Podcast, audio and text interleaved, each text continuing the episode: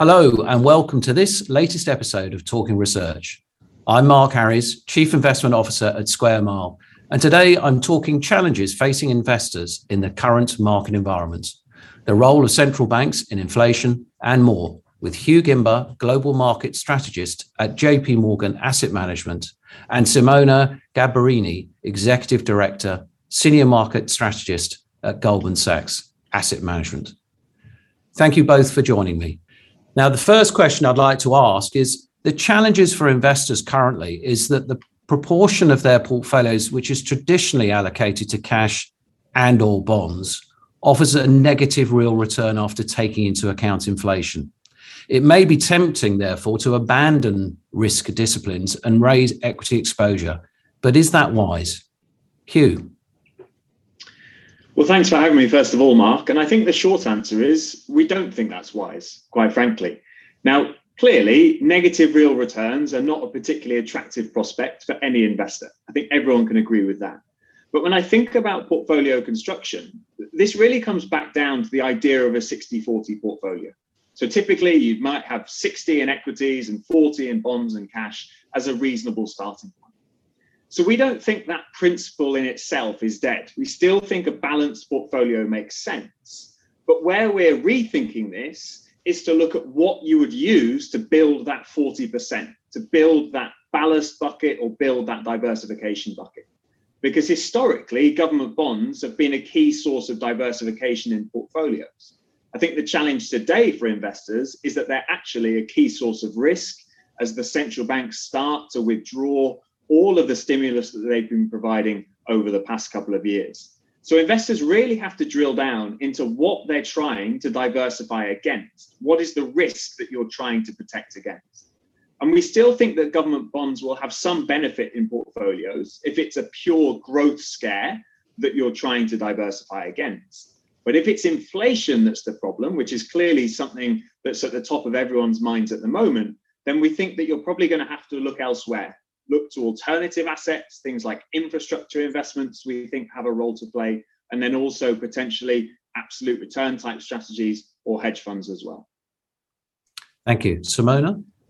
First of all, as well, thank you for having me, uh, Mark. Um, we broadly agree with what Hugh said. Um, certainly, in recent years, as equities have marched to new highs and interest rates have descended to new lows, a simple mix of 60% equities and 40% investment grade bonds would have satisfied most investors.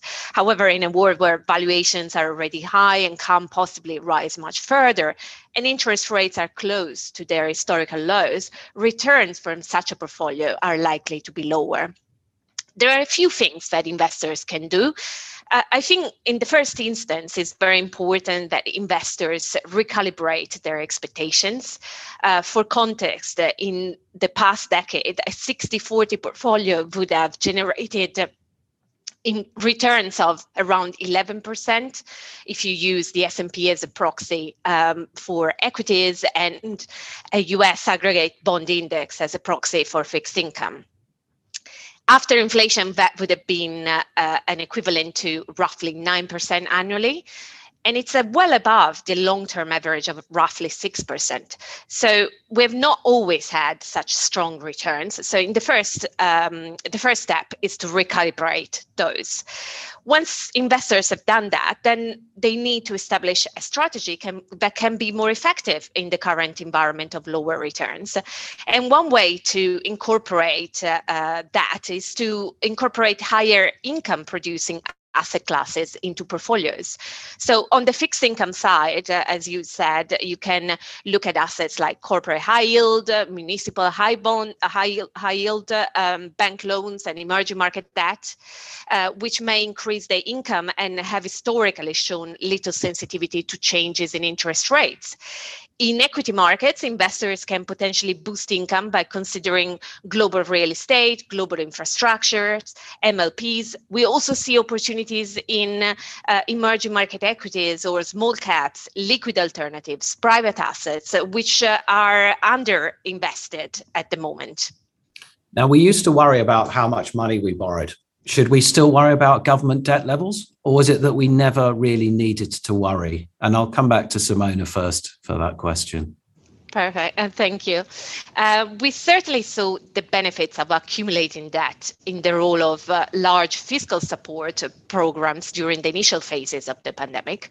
When economies closed down, they were a critical policy response to avoid worse economic outcomes. Uh, they supported household in- incomes, kept businesses afloat, and helped stabilize financial markets. However, as the initial recovery from the pandemic gives way to a new normal, the balance of benefits and costs of debt accumulation is increasingly tilting towards costs.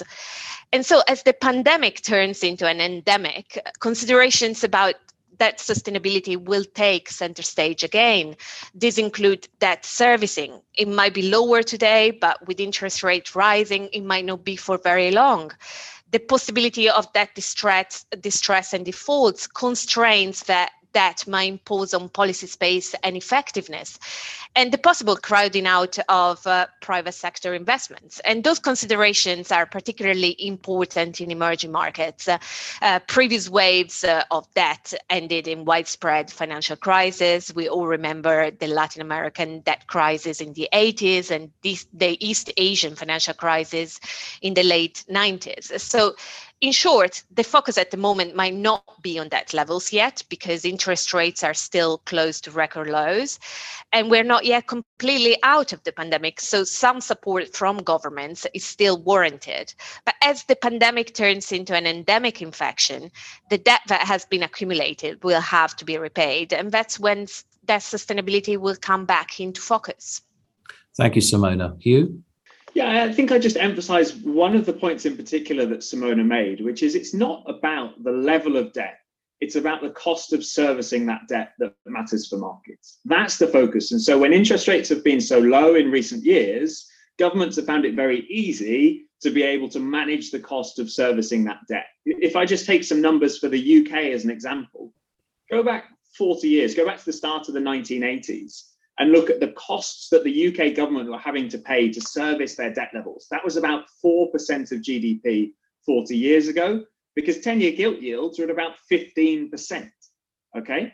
At the time, debt to GDP, the amount of debt that the UK was holding was about 40%. Now, that 40% has got to close to 100% over that 40 years. So the UK government now has vastly greater amounts of debt to GDP. But actually, when you look at the cost of servicing that, that's come down from 4% of GDP to 1% of GDP. Why? Because gilt yields are that much lower. So, without getting too bogged down in the numbers, I think the point here is focus on the cost of servicing, focus on the cost of those interest payments, and understand whether they're affordable for governments. Don't only focus on the level of debt itself. Thank you. Well, that's a nice segue into my next question, which is Have the central banks, through their bond buying programs, otherwise known as quantitative easing, and through holding interest rates at such low levels, actually been responsible for inflation? So, Hugh, do you want to start with that? Yeah, of course. So, a typical economic textbook would tell you that that's how it works, right? So, central banks are easing policy because they're trying to boost demand get people spending, get corporate spending, and that should help the economy, but that should also put some upward pressure on inflation. I think the challenge for the central banks today is that lots of the inflation that we're seeing is not just because of demand, but because of challenges in supply. So it's the challenges that we've seen in the global supply chains, Asian manufacturing, Asian production, for example, really being hit very hard by the pandemic when factories are having to shut down with the Delta variant last summer. So this puts central banks in a really hard position because their tools are generally designed to control the level of demand in the economy, but actually they're having to try and fight inflation despite the fact that that's being driven by the supply chain problems and the supply of labor in particular, worker shortages leading to rising wages. That's the responsible factor behind the very high levels of inflation today. So, in short, it's tough because the toolkit that they have to try and tackle this economy is not really designed to cope with the specific sources of inflation that we see today. Simona? Um, I broadly agree with with uh, Hugh. Uh, inflation is a monetary phenomenon, so central banks' ultra loose monetary policy has certainly contributed to it. But then, if we remember what happened after the global financial crisis, central banks' uh, ease policy a lot on the back of that crisis as well, but that did not result in, in inflation. And the reason is that this time around we've had a combination of extra loose monetary and fiscal policy that has created the predicament we're in. And of course, as you said, uh, supply side disruptions, which have been created by the unusual nature of this recession, uh, a, pandemic, uh, have obviously caused uh, um, a lot of the inflation we are seeing. In the US, for example, we estimate that roughly 80% of the inflation overshoot last year came from supply constrained sectors such as autos, furniture, sports and goods. And it's a similar story in other countries as well, including the UK, where reopening effects and supply, supply bottlenecks have dominated. So, so now, as as you said, uh, central banks have to tighten policy, and this is likely to create some volatility in the market because we got used to unlimited amount of liquidity available. Equities sold off sharply, and we've seen a sharp rotation out of growth into value stocks in recent weeks. But eventually, markets tend to digest higher rates, particularly when the backdrop remains one of strong global growth, like the one we expect this year. Just one final point would like to make is uh, looking beyond these uh, transitory pressures, we do think that we are entering a higher inflation regime relative to the last cycle. And this new regime is in part the result of changes at an institutional level. Central banks have become more tolerant of inflation because they're more tuned into social concerns about inequality and inclusive growth. Um, that being said, there are obviously many reasons why we don't think we'll we'll have hyperinflation for a prolonged pe- uh, period of time, and to name a few, technology, but also higher a higher retirement age, uh, bigger participation. But overall, we are in a new regime. Now, after many years of disappointing productivity growth, do recent innovations herald the long-awaited return of robust gains? Simona? That's a very good question, Mark. The pandemic has provided an unexpected and I dare say, er, say much needed boost to productivity in the major economies by pushing businesses to adopt process innovations that were technologically possible already before the crisis, but largely underutilized. And of course, we've had uh, the move towards working from home, and we've had a boost from uh, uh, from that as well to productivity. Uh, as the pandemic turns into an endemic and life goes back to normal, it is um, normal to wonder about this boost to productivity and whether this will actually last. And we see three reasons why the underlying pace of measured productivity growth will continue to accelerate. The first is mean reversion. In the US, the UK, and the euro area, growth in both labor productivity and total factor productivity appears to have picked up. And this is consist- consistent with our finding that total factor productivity growth historically tends to mean revert slowly over time and suggests that further productivity gains are ahead. The second reason is evidence of recent technological acceleration and potentially the second wave of the IT revolution. Investments in intellectual property products have already started to rise before 2020 in the major advanced economies. And the third reason is evidence of increased economic dynamism. Uh, new business formation and US patent applications have surged since the start of the pandemic and the major contribution of the IT sector to US productivity growth has picked up significantly in recent years. So, overall, we do see pandemic driven productivity gains to persist, implying a longer uh, runaway for the expansion phase of the economic cycle. Thank you, Simona. Hugh? Yeah, just two points I'd add, I think, on that. I, I broadly agree. I think the outlook for productivity is more optimistic now. Two points. So, first of all, business investment is key here because if you're going to see the productivity gains come through, you need businesses to be willing to put their money where their mouth is. You need capex to get going, and typically you see a strong link between higher levels of capex and higher levels of productivity gains. And it's been really reassuring to see that actually, in the past 12 months or so, businesses seem to be exiting the pandemic with more confidence to spend. You think back to what governments did in 2020 to protect private sector balance sheets. They stepped in and said that if there's going to be a balance sheet that gets hit, it will be the government's balance sheet rather than the corporate sector or rather than households as well. So that puts businesses in a very different position now to the one that they found themselves in coming out of the financial crisis, where they found that actually it was several years of balance sheet repair that were required before they could get spending. Second point is about wage growth, because businesses are under real pressure now to hire. They know that they need more workers. They want to be expanding their businesses to tap into the strong demand. But to hire more workers, it's becoming more costly. So that's giving them another good reason to automate where possible. Because if they're deciding that they're going to have to spend, they can either spend on higher wages now and keep spending on higher wages, or they can make that initial capex investment, but then try and reap some of the gains of higher productivity ahead. So I, I think there are plenty of reasons to be optimistic about the outlook. Thank you. Now, finally, what about the major threats such as the current conflicts between Russia and Ukraine, a more resistant COVID variant, or the risks associated with climate change? Are these really threats or opportunities for investors? And particularly in light of the increase in global poverty and the growing dispersion between rich and the poor. Hugh, can you uh, kick off that one, please? Yeah, of course. I, I, suspect, Mark, we have enough content here for a, another podcast in itself, but I'll make a couple of brief points on this. So, Russia and the Ukraine is front of everyone's minds at the moment, and, and quite rightly, I think. Whenever you're dealing with a geopolitical issue, I think you need to come back to a very basic framework, which is okay, we're all following the geopolitical headlines, but where is the economic impact? Because if you don't get an economic impact, then you shouldn't get a market impact.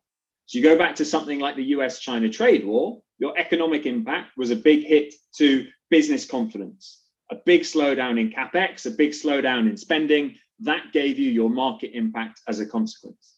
So I think we have to recognize, you know, very few people have any edge whatsoever in being able to predict where this scenario is going to go. You know, I, I, think it's really unpredictable at the moment, and investors shouldn't be trying to second guess the next move of politicians. But if you're using that framework, you say, well, okay, the economic impact is likely to come through with energy prices. That's where we'd likely see the squeeze if this situation does escalate. And therefore, you can start to think through, okay, well, how would this feed through into a market impact? So you're probably looking at higher oil prices in the short term. You're looking at a potential hit to growth in that scenario. You're looking at some more upward pressure on inflation in that scenario. And then you can start to play out the different market impacts using that way of kind of thinking through from the headlines to the economy to the market. So I'll, I'll pause there on that point.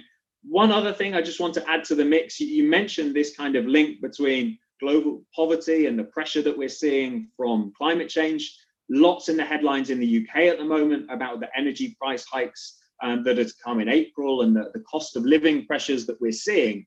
I expect in 2022 we're going to hear a lot more about the need to create a just transition. That is the need to try and ensure that climate policies are designed to share the benefits of the transition to a cleaner energy system with those whose livelihoods are most at risk from the changes. So it's another way of saying something like the UK government's levelling up agenda fits into that bucket. What they're trying to do is make sure that you're creating green jobs in parts of the country where you're perhaps most likely to see job pressures from the move away from fossil fuels. So lots we could dig into, but look out this year for focus on the just transition and think about that is going to impact government policy. Thank you, Simona.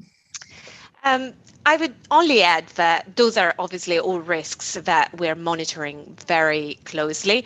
I'll start with the variants since uh, uh, that's not being covered. Uh, I'm obviously not an epidemiologist, so I'll leave it to them to discuss how the pandemic is going to evolve from a health crisis perspective. But what I can say is that there has been a diminishing economic impact from new variants because there is a sense that uh, we have to learn to live with the virus, at least from an economic point of view. And so governments have been increasingly reluctant to, to close down the entire economy as new waves have come along. When it comes to geopolitical risks, um, there is obviously no shortage of them. And at the moment, the focus is on Russia Ukraine uh, crisis. I think I agree with, with the points uh, you made. Uh, the biggest potential impact would be uh, stemming from the interdependence between Russia and the EU, and that is related to the whole energy uh, supply and demand and linked to the energy crisis. So I would say from an economic point of view, for sure, the, the biggest impact would be on growth in the Eurozone, inflation. Um, there are also because of these inter- interdependencies, um, reasons to believe that maybe will not we will not get to such an escalation because Russia, uh, to give you an idea, uh, exports about uh, 72% uh, of their gas to, to the EU. So they are also very dependent uh, on the on the EU in terms of their revenues as a country. Um, having said that, aside from inflation growth, um, gas shortages also have implications for the cost of decarbonization in Europe, uh, which leads me to the broader theme of climate change. Um, there is obviously a lot of uncertainty around uh, the impact that climate change would have uh, on uh, uh, the economy and on inflation. I think most people would agree that the economic impact overall would be negative and the inflation impact would be rise in inflation. Um, there are obviously implications for financial stability, which is why central banks have also taken a keen interest in this topic. That said, climate risk is both an investment risk and an opportunity in our view. In aggregate, we estimate a global investment opportunity in green infrastructure alone of 50, $56 trillion in order to achieve global net zero by 2050. And the narrowing window for governments and economies to reach net zero means that it is important for investors to consider adapting their portfolios already today. Well, thank you both for joining me today. It's been great to hear your thoughts, and thank you to the listeners. We hope you've enjoyed this episode of Talking Research. To keep up to date with the series, please subscribe to our newsletter, or you can follow us on Spotify and Apple Music. Thank you again.